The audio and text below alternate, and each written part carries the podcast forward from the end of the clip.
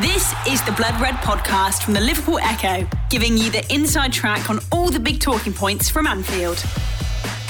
15 years on from the greatest Champions League final of all time, we're here to have a look back on exactly how Liverpool did do exactly what they did in Istanbul to see off AC Milan and win their fifth European Cup. I'm Guy Clark. Welcome to the Blood Red channel. Joining me to look back on that win then 15 years ago as Liverpool lifted old Big Ears up in the air. Steven Gerrard, the man, getting his hands on the trophy.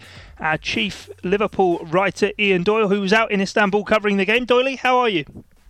I'm okay yourself? Yeah, not so bad. Thank you very much. A man who was, well, we, we hear not watching this one on VHS tape recorder, Theo Squires. Theo, how are you? yeah, I'm good. By this time, I've upgraded my technology so we can be a bit more happy with this. Caught the second half of this one. Yeah, for those who don't get the reference, go back a couple of weeks to when we spoke about the UEFA Cup final in 2001 as Theo had to tape record extra time and watch that one during the uh, extra goal extravaganza the uh, the following morning and Matt Addison, who were, who was about with us in 2005 to watch the Champions League final, a very young and impressionable Red. And Matt, I suppose this game had a massive significance and impact on you oh. as as a young lad. Yeah, absolutely. It was the the first season I properly remember um, supporting Liverpool as a, as a as a child, and obviously, yeah, um, sort of at that time, you know, when you're, you're that age, you sort of think that those sorts of seasons happen season in, season out, and of course, that isn't the case. So, yeah, certainly, when you look back, you you certainly treasure it more than than what you did at the time. Doyley, I suppose it's hard to imagine or hard to sort of think. I know it is for myself that that, that, that was now 15 years ago. You, of course, have, have been covering the Reds all through that time, and, and what a fantastic journey it was. Yeah, it's been 15 years ago. Feels like five minutes to me. And then you have a think and you go, actually, quite a lot's happened since then. But yeah, I mean, I know we've been doing the series, haven't we, of the road to Istanbul and how Liverpool got there. And that's all part of the story, isn't it? That's what made the final so special, not just what happened on the actual night itself, but everything that was leading up to it. And uh, it was just like the final, the final chapter of a very crazy, strange, unexpected story. That, let's be perfectly honest, if you had written that and sent it into Hollywood as a script, but they just go, "Now this would never happen. This would never happen." But that's the kind of thing that sport and football in particular can can do. There were so many stories around the actual day and the evening of the game that I'm sure we'll touch on you know most of them over the next you know 20, 20 minutes, half an hour. Yeah, we've certainly got plenty to go through with it, Theo. And it, it's one of those words, just the city's name, Istanbul. As soon as you say it, the, the memories, everything keep just just comes flooding back. Yeah, you just need to say Istanbul, and I think every Liverpool fan will have a smile on their face. Like they've had so many good memories over the years, so many triumphs, but I think this one's the most unlikely one. It was the most unexpected one we think of all the great Liverpool teams of the past. This current Liverpool team under Jurgen Klopp, they're going to be remembered the same way. That first team under Rafa Benitez was not like that at all, and yet they're up there at the same status. They are European champions, and they probably only had what one world, real world class player. Granted, Xabi Alonso a bit later on, but yeah, it just shows how much of an impact they made that they can make this fantastic story when they had no right even getting to the final, never mind coming back from 3 0 down and everything else around it. Yeah, let's quickly then just go round everyone, just sort of say, when you hear Istanbul, what is the first thing that comes to your mind? The first memory that it, it conjures up? Matt, what is it for you? Wow, to, to, to pick one is, is really, really, really difficult. I suppose it's sort of, um, to be honest, it, it's the scenes when they came back for me, I think, for, for Liverpool City Centre, similar to, to what we saw last year, of course, um, the, the day afterwards when they came back and, and paraded it around the city. And I suppose for, for me that would be the big one, but I mean, you know, there's there's an infinite number that you could could pick out, and certainly if you, you look through the photographs that, that were taken, and certainly Colin Lane uh, from the Echo, the the, the uh, photographer, the, you know, if you you look at his Twitter and and see a few of the things from from what you know he took and sort of his perspective, it, it, it adds something new to the experience as well. Uh, so definitely, you know, check that out. But yeah, there, there, there's so many iconic images, you know, not just from that particular night, but from, you know, the, the whole season, really. Doyley, what about yourself? Do you mean what do I think of when I think of Istanbul? Yeah, yeah when someone says uh, not the city's name, but when someone says Istanbul in this context, what's the first thing that in this context? Yeah. Um, well, it was a lot of hard work, I'll tell you that. Um, but I remember it, I remember still being at the stadium at three o'clock in the morning, thinking, "Are we ever going to get finished here?" Um, lack of sleep, Uh, also, think um, just actual journey getting there, physically trying to get there. I mean, I flew out. I wasn't with the rest of the press at the time because I was still in. I was actually still in work on in the office on the night before the game at eleven o'clock at night, and then I actually flew out at seven o'clock in the morning by Frankfurt, and the flight from Frankfurt to to Istanbul. Um, it was absolutely packed with a connecting flight from Dublin, just full of Irish Liverpool fans who, most of them didn't have a ticket. They were just going. They just wanted to go and experience it because you've got to bear in mind Liverpool hadn't been to a European Cup final for 20 years at this point. So, and it was because it was so unexpected. And Liverpool were obviously nowhere near winning the Premier League at the time, and they'd gone 15 years without winning the Championship. That this was something new for an entire generation of, of Liverpool fans, in much the same way that the last couple of years has been for, you know, let's be honest, Theo and Matt's generation. It's something new for them as well. So, yeah, I remember the journey. I remember landing actually. I landed at the airport where all the Milan fans were sent, and there was absolutely nobody there. And so I phoned up my colleague at the time, who was Andy Hunter, who's now at the now at the Guardian.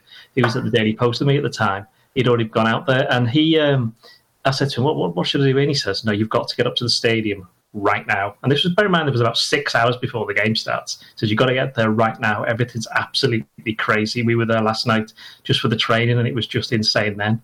And of course, then I ended up partaking with everybody else on this very, very long journey to the to the ground, and you literally saw tons and tons and tons of taxis and cars and coaches and buses with it was almost all Liverpool fans just getting up to the stadium. And you saw then you saw the snipers in the uh, in the hills. I'm not sure what they quite what they were expecting, but there was an awful lot of uh, you know a lot of tales like that. And I remember that the uh, the taxi driver who gave me a lift from the airport, he got me right up by the ground, which was some going, believe me, so I didn't have to walk that far. And I, I just gave him a tip. I didn't know how much money I had because I got the you know, Turkish lira, is just a ridiculous amount. So I gave him it, and then he was like, "Oh, thank you very much, thank you, thank you, thank you." He's practically getting out and hugging me and kissing me. I think I'd given him about fifty quid tip. So I had absolutely no concept of how much money I'd given him. But uh, you know, you know, so that's happened, and I've not even got to the stadium at this point. So you know, and then funny enough, I bumped into two of the people that I used to work with at the time straight away who just gone as fans. So it was a that was the start of a very interesting night, which I'm sure you know every single fan who's been there has similar tales of you know some of them would, would drove across Europe for the best part of a week just to get there because that's what you did when you wanted to go and watch your team. And I know it's the same for most other clubs, but for Liverpool, it, it's particularly special because they had such a history of being in these competitions in the you know the late finals of the late seventies and early eighties. As I say, for that generation, then this was like, hang on, this is our time now. This we can now do what our parents, what their friends, you know, what my uncle or auntie or whatever, you know, people, the stories that they've heard from people who grew out, grew up, sorry, in the in the seventies and eighties, that they can now live out what stuff that they've only heard. Yeah, that's the brilliant thing about it as well is as thousands and thousands of Liverpool fans descended on Istanbul, each has their own little tale and anecdote of what went on over those sort of few days, as you say, whether it be getting there, whether it be the game itself, or even sort of afterwards, as Matt's already alluded to, even with the, the trophy parade. For you, Theo, of course, you'd upgraded from VHS to DVD by this stage. Yeah, I, I was watching this one at home. I was allowed to stay up and watch the whole game. Um, I can't really compete with Doyley's stories, understandably, but my memories of it, I think it's just you remember obviously Gerrard lifting the trophy, but it's more the goals because the game itself's a blur. It was such a roller coaster ride. Like you're so excited, Liverpool in this European Cup final. You never dreamt they'd get there, and then within a minute they're one 0 down. And then you remember you play an AC Milan, you go through that team, and it is 10, 11 world class players, and they've still got what Rui Costa on the bench or players like this. It was such a good squad. And then it becomes 2 0, and Kaka's just incredible. And it's three. You think, oh, Liverpool could have had a penalty. Was it handball in the build up to that one? And it's like, just don't be five, just don't be six. Let's have a bit of respect here. But you still look into that Liverpool bench and you're seeing like Igor Biscan, Antonio Nunez, and then just six minutes of madness. I, I, don't think I can remember much of it. It's just the goals. Like you celebrate in one, and then the next one's gone in. You, you, you lose your head. It's only when you watch it back, you can really take it in. And uh, for me, it's always the Clive Tyldesley commentary. That's always springs to mind when I think of the game. Like Steven Gerrard's header goes in. Hello, hello. Um, the European Cup is returning to England and to Anfield. And the commentary when Dudek makes that wonderful save in extra time. It's just moments that you're always going to remember. It was just, it's a game that had everything apart from a red card, pretty much. Like Liverpool what, were down, had two players off injured. all these variety of goals. You had Vladimir Smicer in his last game for the club scoring when he didn't even expect to be in the matchday squad. We could just go through a whole team and pick these tales. It's just an amazing game to look back on. Yeah, I think as much of it, Matt, you were saying this sort of being the first real season that you remember supporting the Reds. As Doyley's already touched on, so much of it was actually about the journey to the final, and then the final within itself was an unbelievable story as well.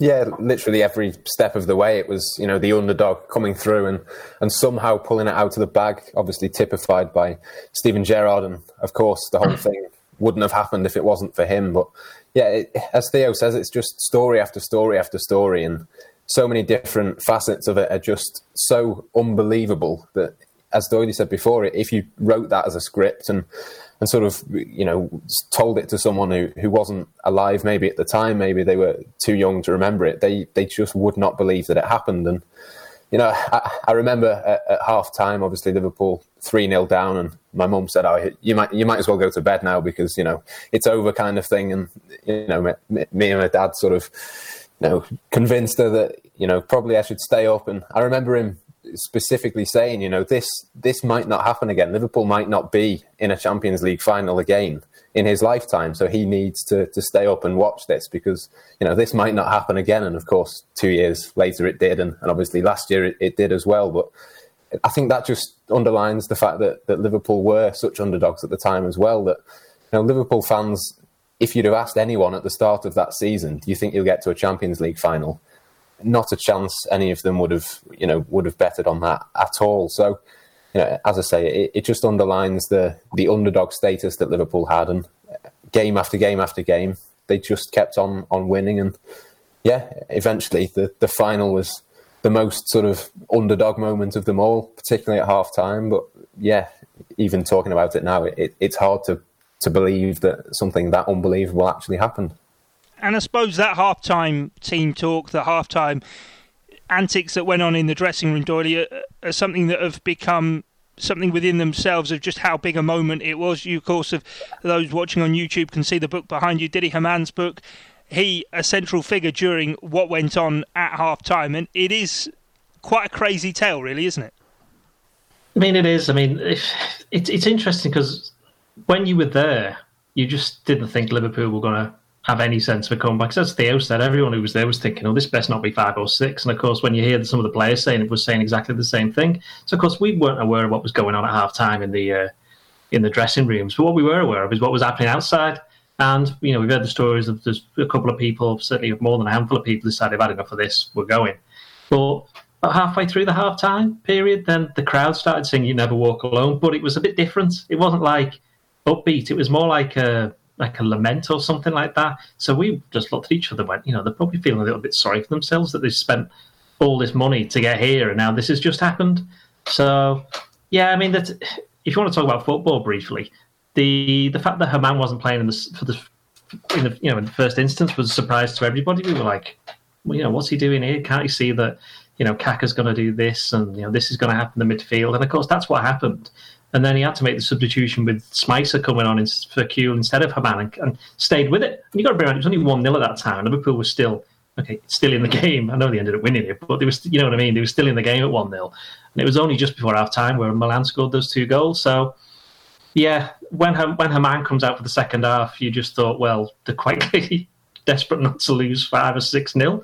And then within about, you know, 15 minutes, it was 3 all. And so, speaking from a journalistic point of view, I've been asked this question before, whereby was it really difficult covering that game? Well, it's actually no, because all the goals were so, scored in such a short amount of time, and there was still half an hour to go of normal time. So it didn't wasn't didn't involve any rewrites or anything. It was just like, okay, what's just happened there? And you know, as Theo said, by the time you're thinking, oh, that's a goal, oh, I'm going to score again, and then it's like, oh, it's a penalty. So you kind of got caught up in it that sense. But then after that, you know, anyone who's covered games as well knows that penalty shootouts can be fairly straightforward in the sense you can just get things ready. They've won or they've lost. It's simple as that. And there's always like the goalkeeper he's the hero or somebody's missed the, the villain kind of thing. So from a working point of view, that wasn't too difficult. But it was only like days and days and days afterwards that you realised what actually happened. Because for a lot of people, the fans and for me as well, actually, you were either at the game or you were at the parade There was very few people who were at both because it was almost a physical impossibility. There were some flights that left Istanbul on the Sunday morning, straight, eh, not Sunday, Thursday, wasn't it? It was a Wednesday Thursday game. So on the Thursday morning to get back in time. But for most people, the it was basically it's like the team had two celebrations: the one at the stadium and then the one around the city, which I know was a, a lot like what happened last year.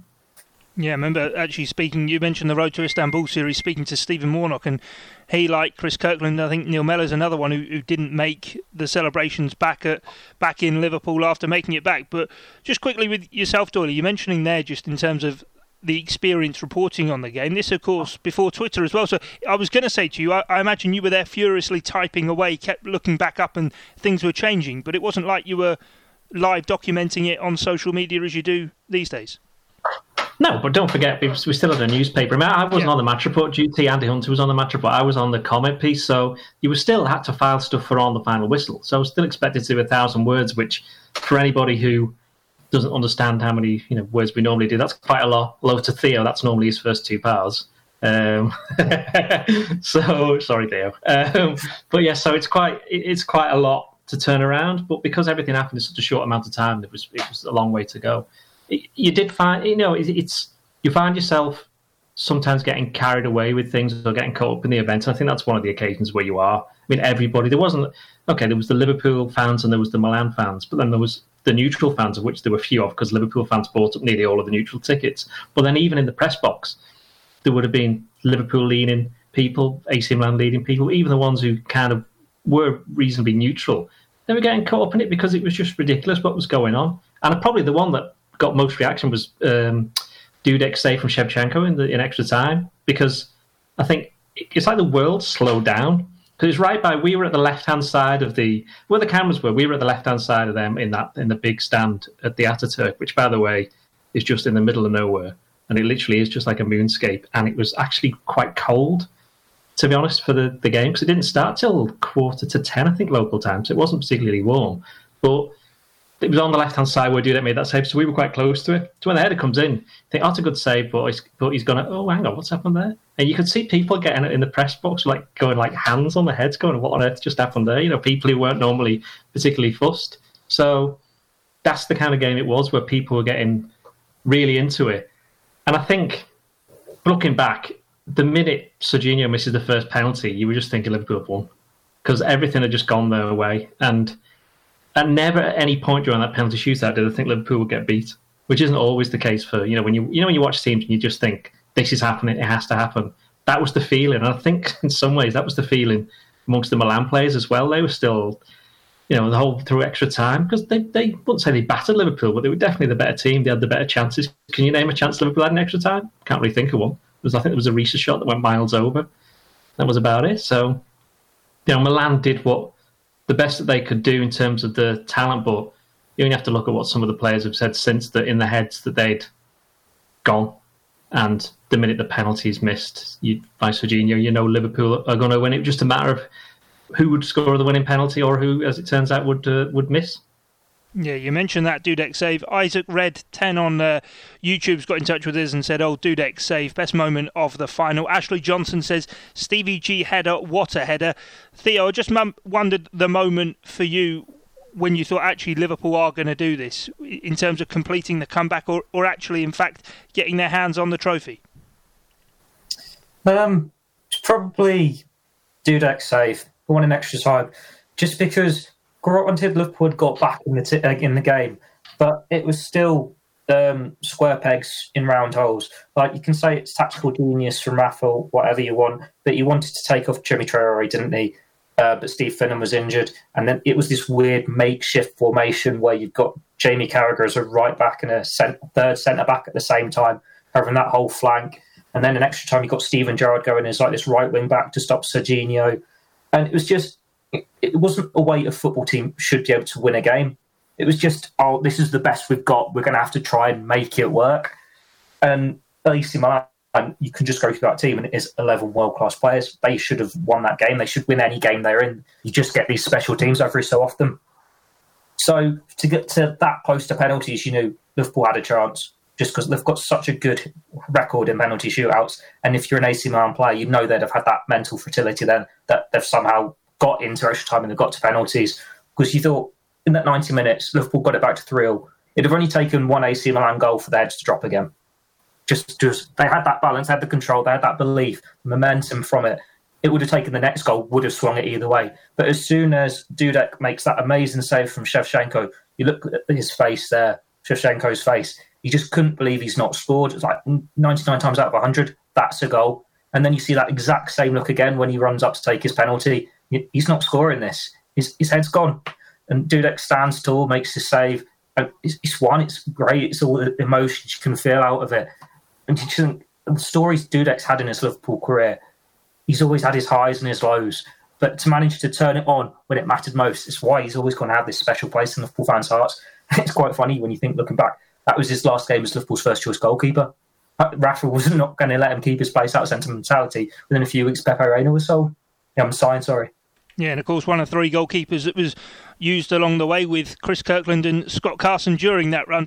The Blood Red Podcast from the Liverpool Echo. Peter Hauser's got in touch and says, I watched it the other day and looked at our lineup against AC Milan. Then, given that they were 3 0 up and what happened in the second half, well, it was supernatural. Will it happen again? No, that was destiny. And Jason Irish Red says, I remember watching it on the Irish TV channel RTE, and when Dudek made the double save, the commentator George Hamilton shouted, That's it, Liverpool have won the cup. And I suppose as significant as winning the cup, Matt, was the fact that in winning the cup, Steven Gerrard, rather belatedly, albeit, nailed his colours to the mast and remained a Liverpool player forevermore.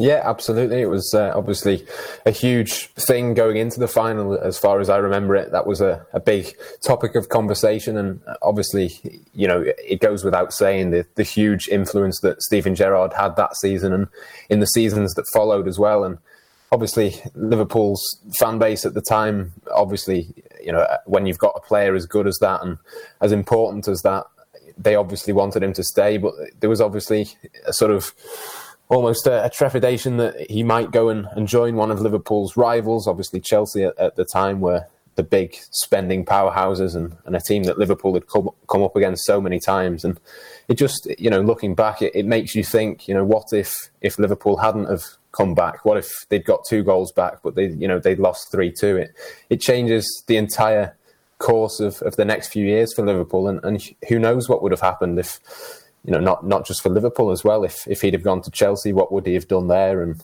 I know that you know since he's said that whatever he could have achieved elsewhere, it, it wouldn't have meant anything compared to what he did for Liverpool. But you know, it, it just goes to show how different things could have been. And yeah, I think obviously winning the trophy was the big thing for Liverpool, but possibly a, a close second was that, that, that he stuck around for, for the years to come after that as well. It was actually it was winning it was winning the trophy that nearly prompted him to leave, to be honest, because the season before Chelsea had tried to sign him and he hadn't gone. Uh, and then after that Champions League final, in the press conference directly after the game, he came in with the trophy with Benitez, and he he's obviously asked about his future, and he says, "How can I leave after a night like this?" And within about eight weeks, I think it was, then the story came out that yeah, he was leaving for Chelsea. I think Chelsea, I can't remember the number. I think it was about thirty-six million pounds, which it seems a lot now. Lot now, you know, fifteen years ago. Imagine how much that was actually worth. And it turned out, you know, obviously we know he changed his mind, but part of the reason is that he wanted a new contract, and Liverpool basically put it on the back burner because they just assumed that he was going to sign. And of course, Gerrard, where a lot of his career is based on not insecurity, but he, you know, he certainly needs to feel as though he's wanted somewhere, which he's been fairly honest about in his in his autobiography and interviews that he's he's done with me as well. So he said this, and he was thinking, hang on, do Liverpool actually want to keep me here? Why aren't they? Why I've got one club like Chelsea making a massive play for me, and it's manager Mourinho, and you know Benitez doesn't seem to be you know, okay, we've won the Champions League, but where's the club going, and why aren't they coming in and saying, "Oh, we need to sign this right now, straight away"? So there was a bit of mixed messages. Not obviously in the end, he, he decided to stay. So I think in a way, you're right to say that you would do wonder what would have happened whether he'd been swayed more easily towards going towards Chelsea had Liverpool not won. Because obviously that got Liverpool in the Champions League as well because they'd finished outside the top four that year. To Everton finished in fourth, and but the whole fallout from it was that was an example of where Liverpool missed. Well, they nearly missed the opportunity to sign a contract. You know, famously, the club shop was was shut the following day. You know, there, there was a huge commercial opportunity which they didn't grasp, and that kind of showed at the time that Liverpool perhaps were a club that, for all the talk of we're great, they've won the Champions League now, we're back at the top tier. They weren't really. I mean, they, they finished something like 30, was it 37 points behind Chelsea or something stupid like that? It was a lot of points behind Chelsea in the uh, in the Premier League table. I mean, the following year they won the FA Cup and finished. Think was it third or third? I think it was, and then Champions League final the following year after that. So there was progress then. Of course, they finished second in 2009. So, but that was in the backdrop of Hicks and Gillett and all of that. So to say that 2005 was kind of the reason again, the reason why it's so special is because, and it's so unexpected, is because it was so out of place for an awful lot of what was happening around the club at that time. And I think you're right. That uh, I think it was Theo said that the, the kind of players you looked at the AC Milan team and you were thinking, well, you know, look at these players; these are almost all great players, apart from John Dahl Tomasson, who I can't stand and he's rubbish, by the way. Um, and uh, and Liverpool's Took players a penalty, albeit. Yeah, well, the thing is, that's the thing. He had to go and score his penalty, didn't he? I was fuming at that. Um, but you look at Liverpool's players, you've got the likes of you know Djimi Traore, even you know, Luis Garcia, players like that who, you know, by their own admission, they're not the greatest players that's ever played for Liverpool, but they will always have a place in the heart to Liverpool fans, and they will always be, if not so much legends, but they'll be heroes because of what happened and the fact that in some ways they represented what the city of Liverpool's all about. You know, his you know, they may not be the greatest, but they all stick together and look what they've achieved, and they've done it against the odds when nobody expected them to do it. Yeah, definitely. I, I was going to say, Theo, just in terms of like what what Doyley says there, and about Steven Gerrard staying and everything like that, without wanting to overdo it. Do we put too much significance into that match, or really was it one of the sort of key games that actually enabled Liverpool to stay at an elite level as a club because albeit it's a giant club, a giant fan base, but even if you look at the opposition that night today, AC Milan, they've fallen a long way in the last few years and the road back to getting to the heights they once once scaled look an awful long way off right now, whereas winning that Champions League final in 2005 enabled Liverpool to get in the Champions League a couple of years later, again get in the Champions League final, sign a player like Fernando Torres. I suppose it's all about the building blocks and the wheels being set in motion, isn't it? Yeah, definitely. Because if you look at the, the whole season, if you rewind to the summer before, Gerard Houllier is gone, and you think Liverpool, much of their start, thinking at the start of the decade, millennium, was trying to get back to closing the gap on Manchester United and Arsenal. And Gerard Houllier was a huge part of that. It was his project to try and get Liverpool back to being champions. Um, they finished second in 2002. He has his heart attack, and it drops off. And they sort of lost their way, didn't they? Um, you have Michael Owen going to Real Madrid, star player at the time. He was on the bench against Graz for Rafa's first game, um, not allowed to play because they didn't want him to be cup tied and sell him for even less. And they stumble through the group stages. Like on paper, if you've got a group with Monaco, Deportivo La Coruña, and Olympiacos, you're rubbing your hands with glee. Like you're thinking, oh, that's it, we're in the knockout stages. But apart from they what they beat Monaco and they really struggled through the rest of them, and it was only Gerrard's wonderful goal against Olympiacos that got them through. And then you think, oh, we're just going to enjoy the ride because we're not going to be out here long. You get Bayer Leverkusen, you think, oh, we might get to quarterfinals. But then that Juventus team, like AC Milan, it's 11 world class players. That Chelsea team, that's probably Mourinho's best Chelsea team. And they still progressed, they got through. And it'll just make players around the continent at the time think, maybe there is something about this manager. Maybe there's something about these players. Like he is doing this with this quality. What can he do with the next quality up? And we always say every year how important getting into the Champions League is for clubs, for the finances and everything. Um, it's more important now. Back then, if Liverpool missed out on the Champions League, they hadn't won it, they hadn't qualified. Who's to say when they could have got back into it again? Just because that springboard of getting in in 2005, 2006. Granted, it wasn't the strongest signings we've seen from Rafa. They weren't the worst by any means, but like you think Peter Crouch, Bolo Zenden, and Pepe Reina, great, good players, but they're not that next level up. But it took Liverpool to that next level where they could compete more with those teams, the English teams in the Premier League. They compete more with European teams, and then it let them stand to uh, take that next step. Because arguably, it was winning in Istanbul that got Hicks and Gillett through the door in the first place.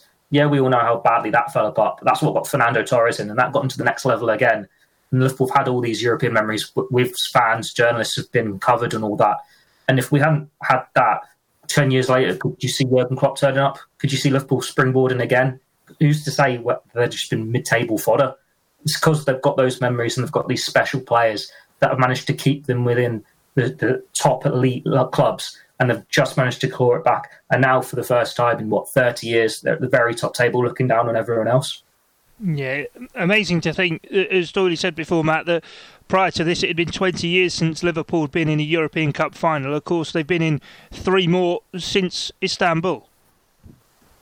Yeah, it's uh, even more amazing, really, when you think it was Rafa Benitez's first season. He, he's come in and he's organised that group of players, as, as we've discussed before. You know, the, they weren't the most gifted and, and talented group of players, but it was that determination and, and, that mentality. And I know you spoke to, to Liverpool's physio Dave Galley from from that season, and he, you know, said something very very similar. It was, to, you know, as much to do with you know, obviously individual brilliance from Steven Gerrard at certain moments of that season, but it was to do with that group mentality, that sort of togetherness, never giving up. You only have to look at, at Jamie Carragher, you know, the, the sort of pain that he was in with his, his cramp and that sort of thing, but he just kept going. He, he just bulldozed through it and, and carried on playing and playing and playing. And in the end, you know, they, they got the reward. So it was uh, obviously an incredible achievement, but it comes back to, to that mentality. And it's obviously something that you know Jurgen Klopp is is very keen on these days the the mentality giants and and that sort of thing. It, it was exactly the same back then with that group of players. They made each other better. They were inspired by one incredible brilliant player. The rest of them were were nowhere near his level but certainly they were a level above what they would have been if they weren't together as a group and, and they weren't inspired by Steven Gerrard. So yeah, the the fact that it was Rafa's first season and, and he managed to, to achieve that was was incredible. But yeah, as, as we've discussed, the, the level of players was not a level of player that you would expect to go and win the Champions League, and uh, it just made it that little bit more special, I think. Yeah, certainly likes of Dave Galley, Djimi Traore, Didi Hamann, Luis Garcia and Rafa Benitez, nonetheless, have all been speaking with the Liverpool Echo. So if you want more of an Istanbul fix, head to the Liverpool Echo website and you will certainly find more there.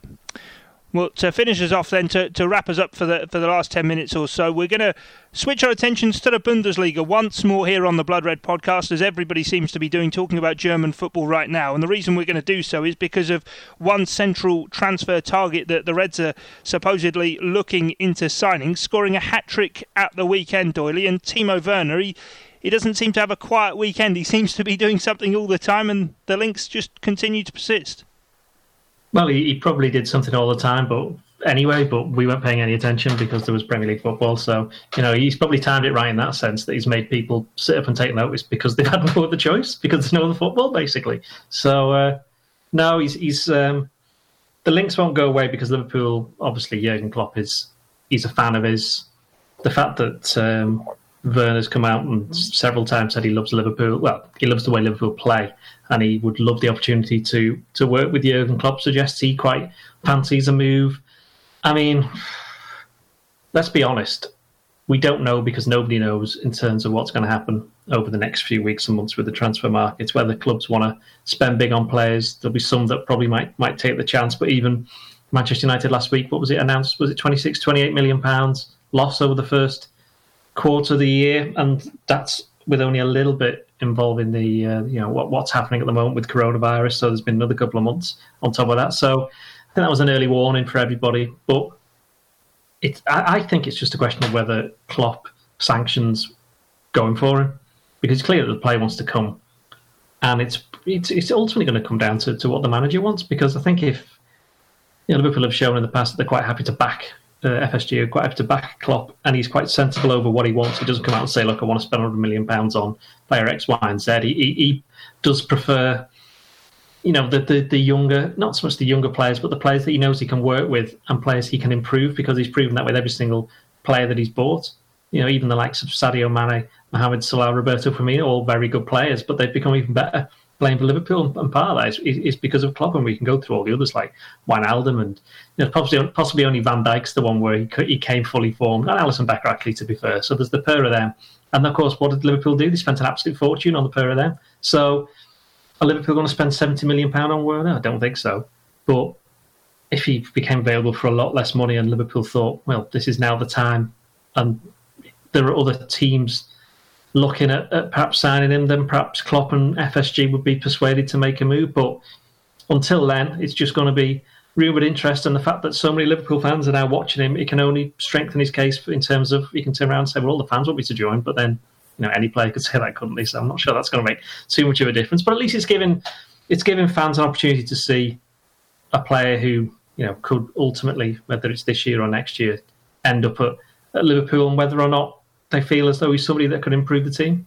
Yeah, it does seem to be a different space this one though, Theo, in terms of certainly the Bundesliga players that Liverpool were reportedly interested in, Jadon Sancho and Kai Havertz, another two. But this one seems to be a bit more concrete in terms of just how many rumblings you're hearing of it. Of course, we've been doing these kind of things over video conference type thing for, for months now. And Raphael Honigstein, the German football expert, speaking with BT Sport, has said that Klopp and Werner have actually had a, a virtual meeting and that obviously the way that Werner's contract is structured with the release clauses, it would be a deal that wouldn't be too complicated to finalise and perhaps in a normal time would have been done sort of April, May before the end of a season, but now might be something that's pushed back towards August or September, he says. So it does seem as though there is actually sort of talks going on with this. Well, the contract Timo Werner signed with Leipzig last summer, it was pretty much the end game of getting him a move away from Leipzig. He wanted his move to Bayern Munich they wanted him to stay tight and leave on a free agent. That didn't make Leipzig very happy. So they came to the best agreement that would suit Leipzig and Timo Werner. But it's still got these release clauses in it for him to ultimately get his move one day. And that's why it's different to Kai Havertz. It's different to Jadon Sancho. Because when you're talking about them potentially going, before all this happened, um, you're saying that's going to be 100 million plus for either of those players. Whereas the release clause, the reports are saying, is what, about half of that for Timo Werner. And he does seem like the sort of player that would suit Liverpool, that would fit in. Like it's very telling that he is coming out and he's so vocal about wanting to play for Jurgen Klopp. And um, when you say compared to say Havertz, who was asked about his speculation about his future, and he basically refused to say it, saying he's focused on the season with Leverkusen. But watching Werner at the weekend, what struck me is the variety in his goals as well. Like he looks like he could fit any role in that Liverpool front three. Um, in the first game back in the Bundesliga, he started on this left hand side um, cutting inside, so that Sadio Mane role, but he was still roaming all over, which is basically what Roberto Firmino does. Uh, and he was more of a false nine yesterday. But you look at his goals. First one, he's timed his run into the box perfectly. First time finish across the keeper. Second one, it's a really, really good team goal. He's involved heavily in the build up, and then he's in the right place at the right time to get the finish. And the third one, he's one on one and chips the keeper. You can see Sadio Mane doing that. You can see Salah doing that. You can see Firmino doing that. He's like almost a combination of all three. So you can definitely see why there's interest on Liverpool's part to potentially bring him in because he would suit the role. And granted, there's going to be more attention on now because Bundesliga football is the only league going on. But I think it's quite telling when you look at his numbers this season because he's what 28. He's coming up to the 30 goal mark now, and you think that's decent. Most strikers 30 goals in a season. You're very happy with that. He's not had that great at 2020. Only four or five goals before these last couple of weeks have been in 2020, which is funnily enough since he started talking about wanting to get the move to Liverpool. So you think, um, I know he's had his critics over in Germany that he's let his head get turned. He's wanting off already, and that's why his form's dropped. And now all of a sudden, everyone's looking at the Bundesliga. It's the only European league, major league going underway, and he's turning on the form again. Little reminder to Jurgen Klopp and Liverpool, perhaps. But you're going to want to pay pay this release because if you want to sign me, I'm going to have my suitors, and I'm showing how good a player I actually am.